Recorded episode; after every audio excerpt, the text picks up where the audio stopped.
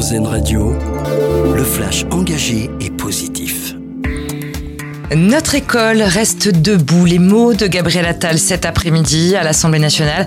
Le ministre de l'Éducation a tenu à saluer l'ensemble de la communauté éducative après le drame d'Arras vendredi. Et avant cela, les députés ont observé une minute de silence en mémoire des victimes. C'est un document qui était très attendu par les médecins.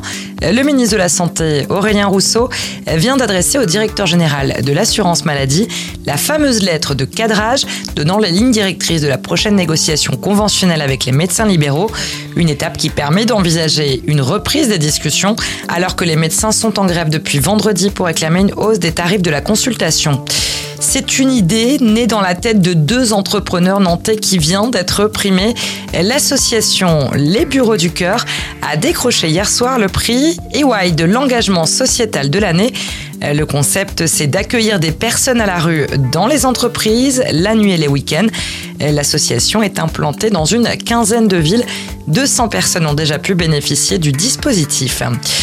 Plus que jamais, ils ont besoin de nous. Les Restos du Cœur sont, vous le savez, cette année en difficulté. Les recettes des concerts des Enfoirés ont donc une importance toute particulière pour l'avenir de l'association. Des concerts qui auront lieu en janvier près de Bordeaux. Pour les sept dates, la billetterie est ouverte depuis ce matin. Prix des places de 50 à 85 euros. Et pour finir notre dossier, solution, un outil pour mesurer notre impact environnemental. La société Glimpact a lancé deux applications, MyGlimpact et Glimpact Scan, pour aider les consommateurs. Il faut remplir un questionnaire qui détaille votre régime alimentaire, vos achats vestimentaires ou encore vos déplacements.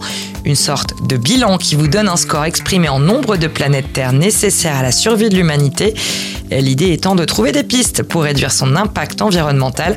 Reportage complet sur notre site erzen.fr. C'était le flash engagé et positif, une exclusivité RZN Radio.